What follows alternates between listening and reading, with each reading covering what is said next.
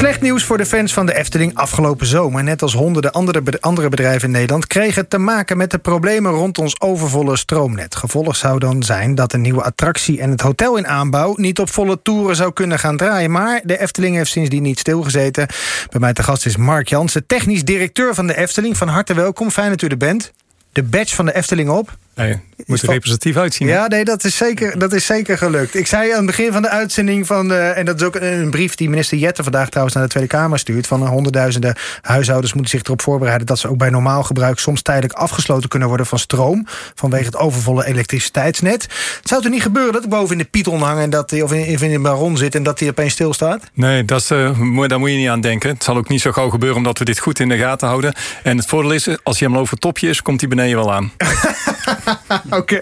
Is dat de, de, de, wet van zwaartekracht of zit daar meer achter? Nee, dat is pure natuurkunde. Oké. Goed, als ik aan de stroomverbruikers denk... denk ik nou niet meteen aan de Efteling. Hoe komt dat nou eigenlijk? Dat komt omdat wij um, een verhalenvertellers zijn. We zijn een sprookjespark, we zijn een attractiepark. Uh, je komt bij ons om een, een, leuke dag te hebben... onbezorgd met vrienden, familie. En dan denk je niet gelijk aan harde dingen... als uh, loonstrookjes of uh, elektriciteit. Nee, even weg van inflatie, weg van zo'n overvol stroomnet. Al, alle problemen even op de parkeerplaats laten, zeg maar. Ja, die, die blijven achter als je bij ons de parkeerplaats opdraait. Ja, nou ja, dat is goed als die beleving er is. Maar achter de, de andere kant van de medaille is... en daar bent u elke dag druk mee... Uh, dat u wel uw hoofd breekt over dat stroomnet van tegenwoordig. Zeker. Um, want wat is er nou aan de hand? Er is veel probleem, want dat stroomnet... je kunt niet volledig aangesloten worden of, of wat dan ook. Jullie hadden je toch goed voorbereid. Want ik heb iets gelezen over een aparte stroomkabel... die is getrokken voor jullie. Zeker. We, de Efteling groeit al, uh, al jaren. En op een gegeven moment uh, bereikten wij de, de maximale aansluitvermogen van onze uh, bestaande kabels. Um, de snelweg werd gereviseerd bij de Efteling uh, langs. En we hebben daar een uh, extra stroomkabel naar ons verdeelstation in Tilburg-Noord gelegd.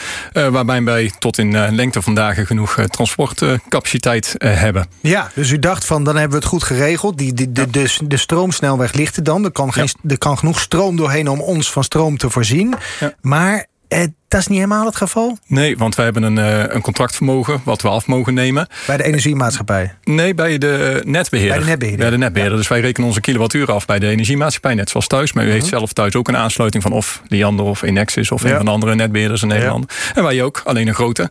Um, en daar uh, zijn we, hebben we een verhogingsaanvraag uh, ingediend. En ja, we staan op de wachtlijst. Want net zoals de rest van Nederland, netcongestie op het station Tilburg-Noord, waar wij aangesloten zijn. Enexis rapporteert daar ook maandelijk over. En uh, tot de tijd dat daar capaciteitsuitbreiding plaatsvindt, uh, kan er even niks. Ja, en dat was een lelijke streep door de rekening voor jullie. Dat viel even tegen, ja. Ja, want, want ik zei net, jullie waren bezig met, met een, een nieuwe attractie in een hotel ja. in aanbouw. Kortom, ja. jullie hebben meer stroom nodig. Ja. Dus dat u voor de keuze of, of die vernieuwingen niet doorvoeren of iets anders bedenken. Of iets anders bedenken. En ook um, de vernieuwingen, de uitbreidingen, die, uh, dat is één. Maar ook de energietransitie die wij doormaken is twee. Die kost ook veel uh, extra vermogen. Ja, dus want u wilt wanneer energie-neutraal zijn? In 2030 willen wij klimaat, klimaatneutraal zijn. Dat is al best snel. Ja, dat is heel snel. Ja, over zes jaar. Ja. En, en, en oké, okay, eerst even over dat eerste. Ja. Nou, wij, de uitbreidingen, die, daar hebben wij wel prognoses van gemaakt. Uh, en die met uh, Enexis gedeeld. En gezegd, nou, er komt een moment dat wij ons vermogen gaan overschrijden. Um, daar zijn we zelf mee aan de gang gegaan. Dus wij hebben, we besparen natuurlijk in het park. We hebben dik 25.000 zonnepanelen gelegd. Dus we kunnen ook op een mooie dag echt wel zelf flink opwekken. maar goed, de zon schijnt niet altijd als je het nodig hebt. En in de winter ook niet. Dus we zijn verder gaan kijken. Dus hoe kun je nou die aansluiting maximaal gebruiken. zonder er overheen te gaan. en daarvoor hebben wij een batterijsysteem aangeschaft. Ja, dat is geen klein batterijtje, neem ik aan. Nee, dat zijn twee flinke zeecontainers. flinke zeecontainers, serieus? Ja, ja, letterlijk zo. Kunnen we die zien ook of zijn die netjes weggewerkt? Uh, nou, uh, ze worden opgesteld bij onze zonnepaneelvelden. Dus als je een, uh, een keer met de hond helemaal rond de Efteling wandelt... dan kun je ze zien staan, maar de dagjesbezoeker zal ze niet zien. Maar dat klinkt eigenlijk met alle respect als een hele simpele oplossing. Goed bedacht, maar ik bedoel, niet revolutionair zou ik zeggen. Of, of zegt u van ho ho? Nou, zeker niet revolutionair, maar um, op deze schaal, voor onze aansluiting is het toch wel uh, een van de weinigen in Nederland. Er zijn batterijparken die echt groot op het hoogspanningsnet aansluiten met grote ja. batterijen. En maar dat wij als zelfstandig bedrijf dit van deze orde grote 6 megawattuur uh, gaan zetten, uh, dat kom je nog niet veel tegen. Nee, en bestond het wel? Zeker, zeker. Alleen we, wat wij uh, doen is, we hebben deze batterijen in de markt uitgezocht, een heel selectietraject. En dan uh, merk je dat er toch best wel leveranciers zijn die van ja. klein tot groot alles leveren. Ja, want ik begrijp dat u te raden bent gegaan bij, bij ASML bijvoorbeeld.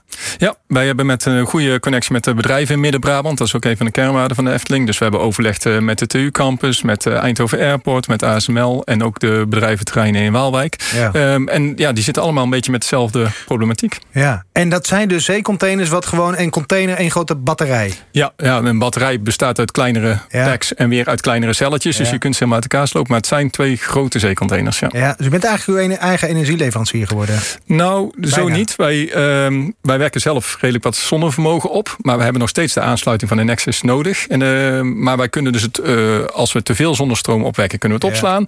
En ook als er geen zon is, kunnen we op momenten dat het net het rustig heeft, energie opnemen. En als het net het heel druk heeft, als het dus congestie is, dan kunnen wij het, uh, het, vermogen van de Efteling verlagen. En daarmee verlichten we de congestie op station Tilburg-Noord. Ja, precies. Dus u kunt ook reguleren, zal ik maar zeggen, wanneer u, wanneer, hoeveel stroom u verbruikt op een bepaald moment. Als u dat nou niet had bedacht van die batterij, wat had ik als bezoeker daar dan van gemerkt? Dan had je twee dingen gemerkt. Dus dat onze uitbreiding die we nu, die we nu gaan doen, dat, dat, uh, dat we die nog net kunnen doen, maar dat het dan ophoudt. Met, met die attractie en met dat hotel. Ja, dus met de Dans Macabre en het Efteling Grand Hotel. Ja. En uh, wij zijn de verduurzamingsstrategie, dus om aardgas en andere stookmiddelen, fossiele brandstof het park uit te krijgen, dat gaat dan ook stoppen. Uh, want we kunnen niet, dan niet blijven verduurzamen. En kan dat nu wel? Uh, ja, we hebben nu een prognose gemaakt dat we in ieder geval de komende jaren vooruit kunnen. Daar zijn die batterijen op, op uitgezocht, gedimensioneerd. Daar hebben we simulaties op gedraaid.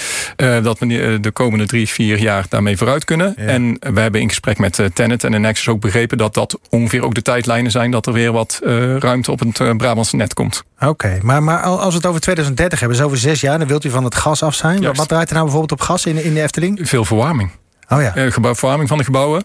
Um, frituren al een stuk minder, want we frituren voor een heel deel al uh, elektrisch. En ook onze poffertjesplaat is inmiddels uh, omgebouwd. Ja. dat was ook een elektrische gasplaat. Maar met name de gebouwverwarming, gebouwkoeling, dat vraagt heel veel energie. En daarvoor zijn we bezig met een, een roadmap aan verschillende bodemenergiesystemen. Om dus te zorgen dat we straks bijna geen aardgas meer gebruiken. Oké, okay, gaat dat lukken, die 2030? Uh, als we de roadmap door kunnen zetten zoals we die nu gepland uh, hebben staan, dan zou het ja. uh, moeten lukken. Maar van ja. wie is dat afhankelijk of u hem door kan zetten? Dat is afhankelijk natuurlijk. Is een flinke financiële investering. Dus daar zijn we nu naar aan het kijken of we, hoe we dat moeten projecteren. en het moet ook allemaal zo gaan vallen met de smart grid oplossing die we willen gaan maken. De flexibiliteit op onze stroomaansluiting. Ja. en de afspraken die we met Nexus kunnen maken. Ja, toch eventjes een, een worst case scenario. Um, stroom kan ook wel eens misgaan. Vanmorgen in Amsterdam. Ik uh, kwam hier aan op Sloterdijk om lekker naar school te gaan. En uh, alle stroom uh, is uitgevallen. Dus uh, we kunnen gratis met de trein en weer naar huis. ja, ja, ja lekker dan. Dat wil je natuurlijk ten alle tijden voorkomen. Ja. zegt u ook van dat is uitgesloten nu met die, met die zeecontainers die we hebben staan? Ja, dat, dat we echt in één keer geen stroom hebben, dat is daarmee uitgesloten. Mocht er in het net iets fout gaan, zoals we vorig jaar in januari hebben gehad ja. in, in de regio Midden-Brabant, ja, dan zit de Efteling ook zonder stroom. Ja. Wat kunnen nou bedrijven, het is vandaag volop in het nieuws. VNO-NCW waarschuwt van bedrijven vertrekken misschien wel omdat vanwege de, dat ze niet aangesloten kunnen worden op het stroomnet. Wat is dit verhaal? Kan dit nou voor.